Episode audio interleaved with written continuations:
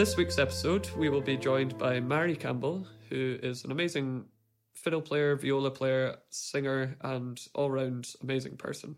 I'm not entirely sure when Mairi came into my life, but in more recent times, myself and Mairi have been spending time together on the Isle of Lismore, where I live, coming up with all sorts of creative plans, and it was lovely to get into the studio with her and Joseph and put the world to right.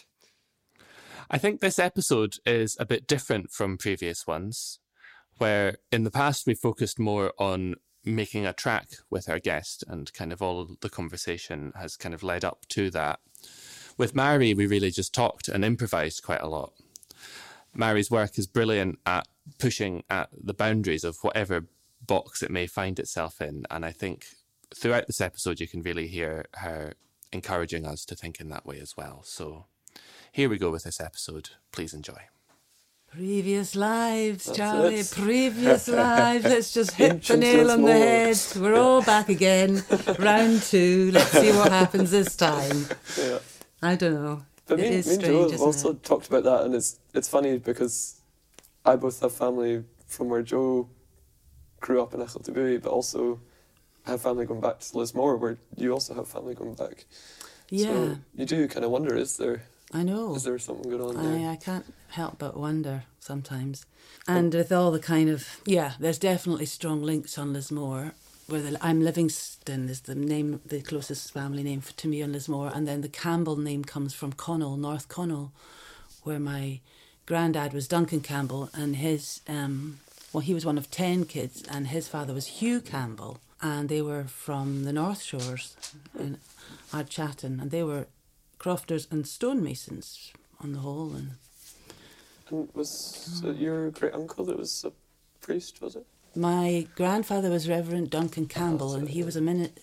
He was yeah. He went. He was a sort of um, minute missionary really with the Free Church, and went out and about. He was really involved in the Lewis revivals. He went up there in 1950, 51 or 52 and that formed a huge part of his life. And we made a show about him, actually, Dave and I, about his life, and that was really good. It's called Revival, and it focused on that particular time and my grandfather and um, his life and a man of his time. And I, was, I wanted to make some shows that kind of articulated my lineage. The whole Western Isles thing really fascinates me because I also my granny was from up that way. And, uh, the Gaelic psalms, yeah. that music for me is is just incredible. I, I, don't know if you feel this as well, Joe. Like it's quite powerful. I don't know. There's something really quite affecting yeah. about it. You know, hearing it, especially yeah. live. I think that's quite a it's quite a thing. I don't exactly know how to describe that. I think it's an opening that we've allowed. You allow yourself in prayer if you allow yourself to pray or go into some kind of channeling place mm-hmm. where you willing allow yourself to open to whatever that is that sense of the mystery or god or whatever. I mean I, that's what i imagine and that's why i think it's so mysterious is because there's genuine everyone's in their own prayerful moment individually but they're also being carried by a form. So there's that sort of mixture of form and freedom. And i and i think we have lost a lot of that that relationship actually that the musicians or the music the the sound makers of our culture are not always allowing themselves to just drop into some of those places. That's what i feel i think or at least that's what i feel my voice has been trying to do without necessarily having a religion which makes it a little bit weirder. Yeah totally. But at the same time you think but it has to be done. So what are we going to call it? What can it be? Is it an old tradition? What's this thing? Yeah. where you have to fully open at some level I do think it came, it was in our culture. Mm-hmm. I do. Uh, yeah, going back to to Lismore as well. Like I find as an island, that's that's a very spiritual place, and traditionally it's a very spiritual place. And there were a few times I've gone into play in the church there, and I'm not a particularly religious person, um, but like I have also felt you know quite connected when I go to the church there and play, and that sort of playing of improvisation or going through sort of Gaelic psalms and things. It, can be a really powerful thing to do, actually. It's nice. Why don't we begin with one now? Within this moment, to give yeah. ourselves a blessing for the moment and for the day and sound. mm-hmm. and make it just have a start and like go wherever it wants to go, and then we'll find an ending. Sounds great.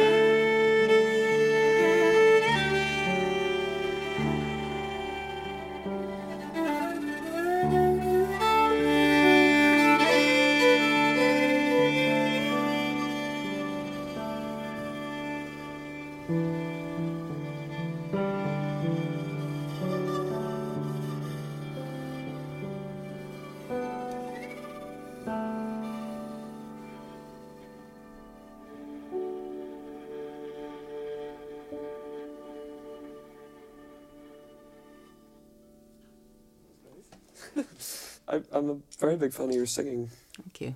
I like yours too. Thank you. Maybe I should do it more. Yes, as much as you can. So It's a funny thing with singing. I find people are always telling me to, to sing more, but I've I've never felt like I want to force it. If that makes any sense. Totally makes lots of sense. That's I, I understand that feeling. I think sometimes you have to protect your creativity from from exposure. Exposure. I don't think it is right to bring it out at times because if it's over, if it overexpose or if you, it's delicate and then you get some judgments that you can't quite deflect. Yeah.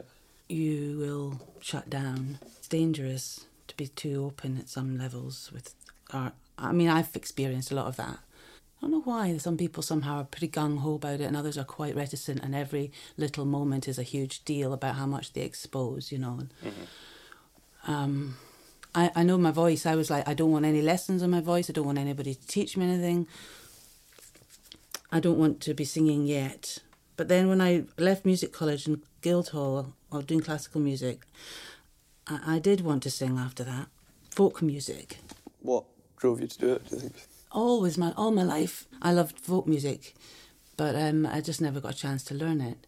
And then after music college, I sort of just dropped. This was in a whole different place, and suddenly I needed this other space around to learn folk. And that's when I met Dave, and then we had a duo, duo, and I could start learning these songs and Auld Lang Syne and stuff like that.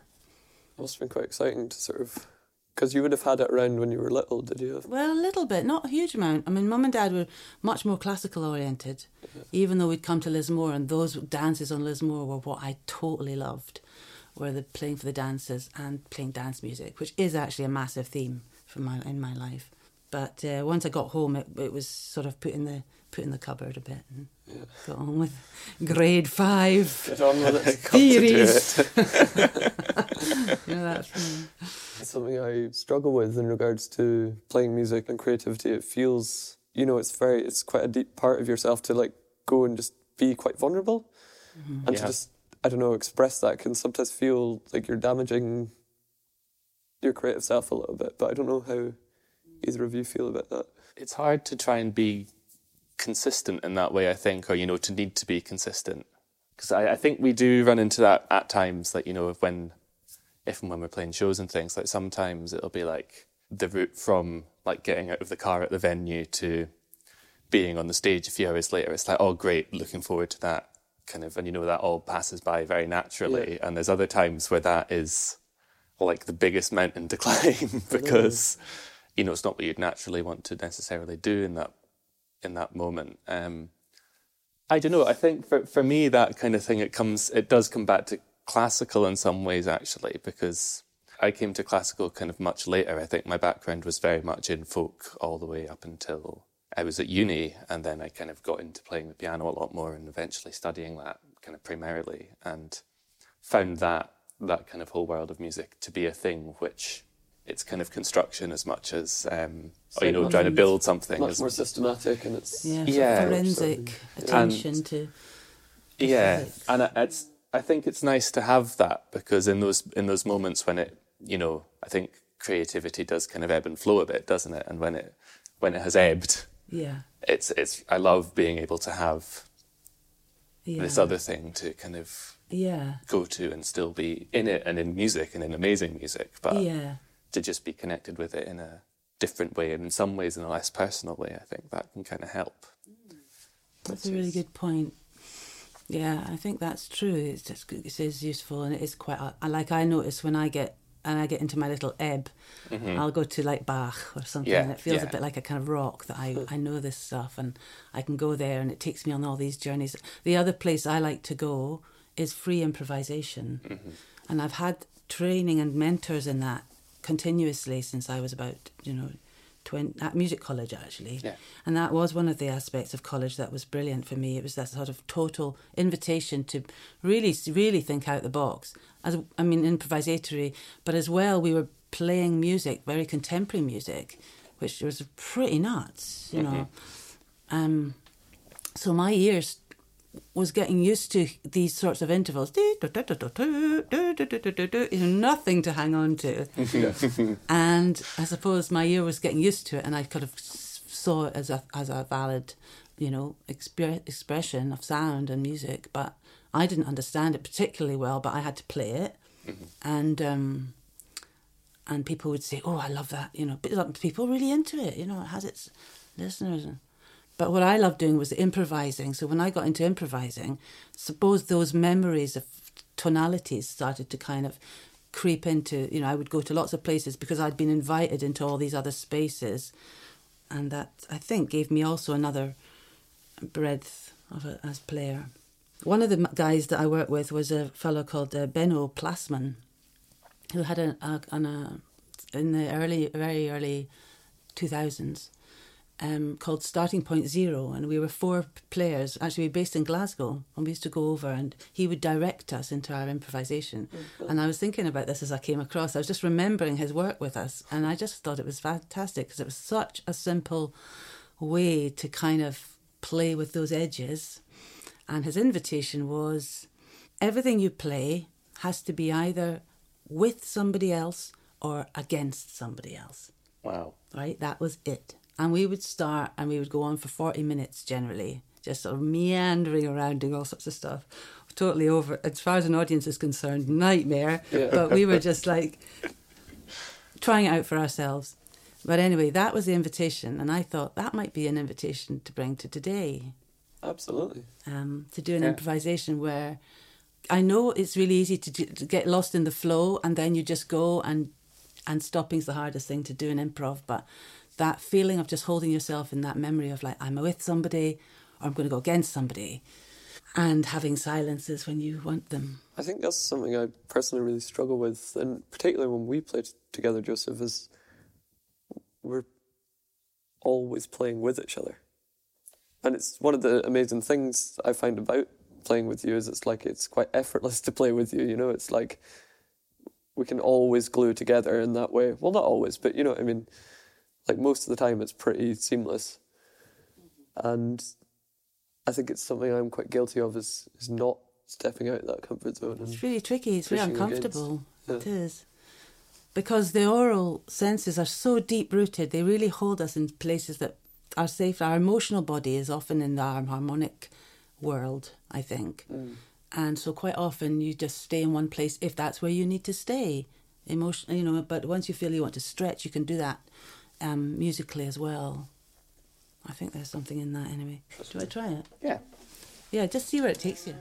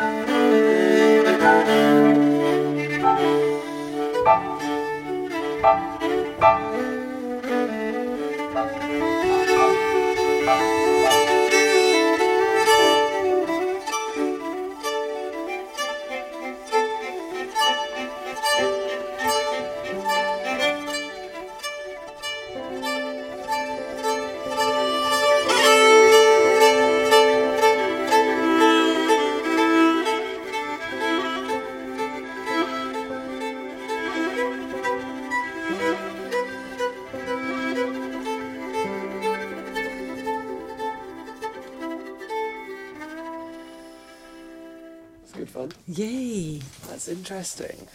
Tell, what did you find? It's hard to play against someone, I think. And I was particularly finding it hard to play against you, Mairi, I think, because there was the first the thing that was coming up for me was like, oh my god, it feels quite rude to play against someone, and you're someone I don't know very well. So it's like, oh, this feels really how rude of me. I Which- think that's quite good. You know, that's yeah, that's good though. Good to be rude. It's good to be rude. I know, sometimes, well- but that's interesting to actually feel it though in your body and to know that's why you don't go there because it just feels uncomfortable. I, and that was that was a surprise to me thinking that. But yeah, I find it's amazing how your your ear tunes in. You're not like trying to switch off that internal tuner. a thing of wanting everything to be perfect and in tune. It's like yeah. I mean, maybe you've got a sort of really deep sensibility to sound and harmonization and the power of uh, frequency, actually. And again, it's an area that we don't talk about. It's not something, but it's essential to sound makers. It's our trade. I think of musicians as sound makers, and so I think you do have a really powerful kind of resonance, like you were saying. You want to find a note that feels real, that's true. There's that sort of authenticity of who's what's Charlie's note, um, if there such a thing exists. But you know, in the ancient Indian world of music, this does exist. It is about finding the note and being really kind of mindful and meditative and mantra like, and and that's essentially you know upholding something really deep in in in the function of sound. I think. But I also think that because we've not really got the languages or the cultural, you know, areas to talk about that quite the same, it's maybe feels a bit weird. But I can understand why you would find actually not going out, no, going out and going against something to just like, well, where, what's the point, almost, you know. it just feels so unnatural to me. Also, I think when you come out of the harmonic zones and then you go into textural stuff, and that's interesting. So you can look at it like texturally, what's happening in this moment. You could also pick up on like the emotional uh, information that we're maybe getting in any moment. So it might be if there's fear, for instance, playing into that fear or uncertainty, uh, or happiness and joy. Yeah. So maybe we could do it this one more time and then play with some, some other areas within us to just hook into.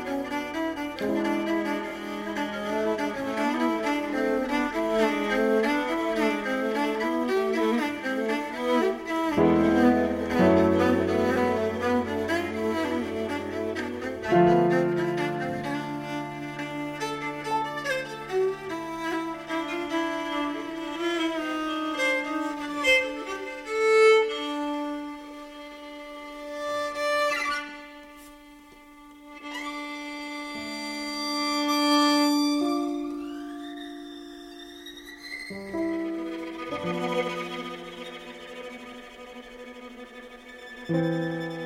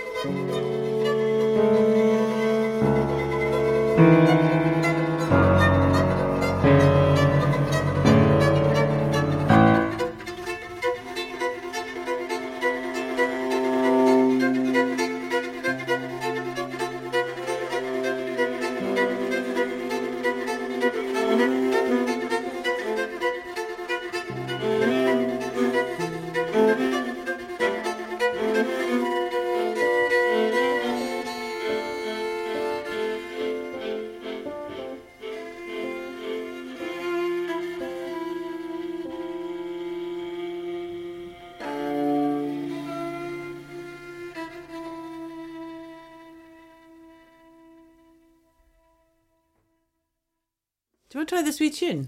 Yeah. It's an amazing thing. Honestly, it's like you think it's nothing, and then it's just like this huge, massive thing. So what's So- what's this It's tune called? it's it's called Da Pacem Domine. So in a way, we're kind of I guess it's a it's an old medieval, around, fifteenth century. Wow. I know. With a drone and on that. Yeah. Yeah.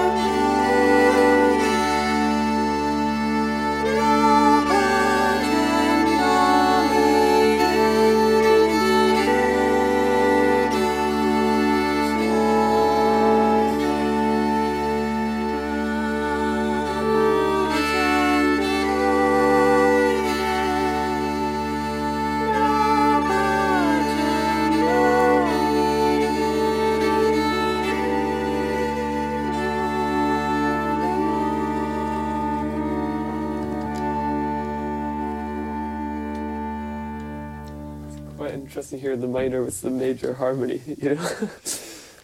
Yeah, it's quite an that amazing clash sea is of actually stuff. quite nice. The the um, whole tone is quite unsettling, though, isn't it? I mean, or it's or it's just totally sort of airy. It's the one that you you hear on the movies when they when you're going, oh, I don't know what's going to happen. Yeah, yeah.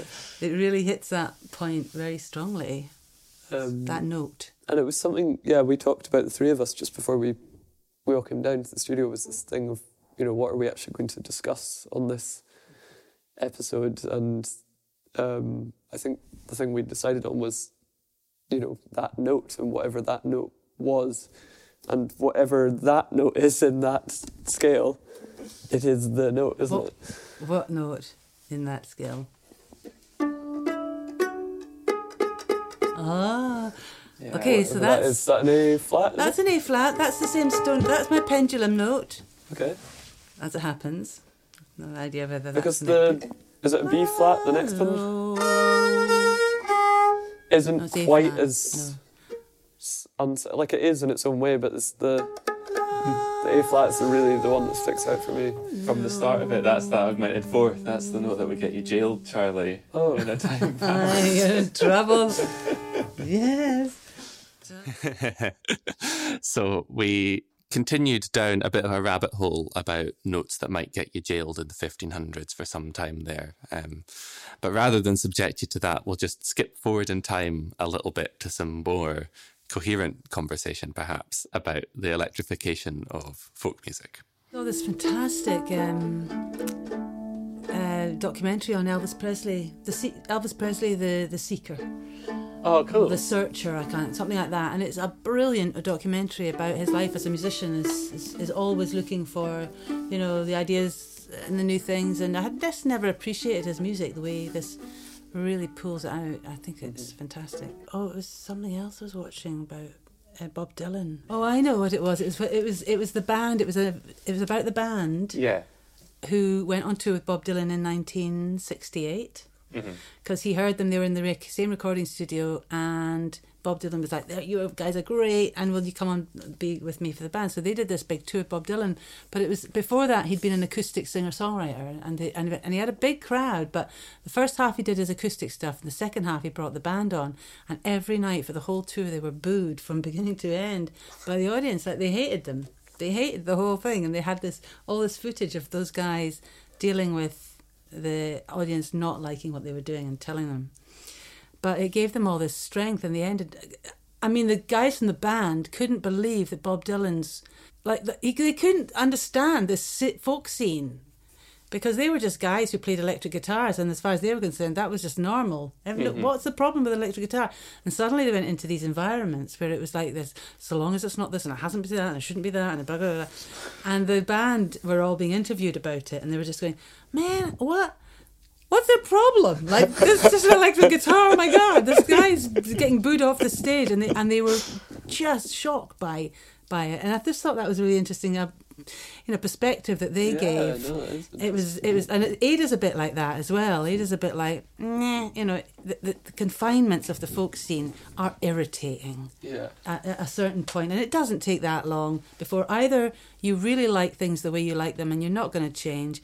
And if this is for you, you can end up being a pillar of that community because you're just afraid of change, or it can be, you know, yeah, open to. It's always throwing itself in that on these extremes. But anyway, Myself and Joe have talked a wee bit about, you know, our music and Yeah. we can feel a bit confined about it sometimes. Like, I think because how I think how we play together has probably definitely developed and changed quite a lot. I wonder what's going to happen there because I think it is going to continue to change, and like, and I wonder if at a certain point that is going to run up against a a wall of like the folk scene and what we'll do when that potentially yeah, potentially do we break through it? Do we?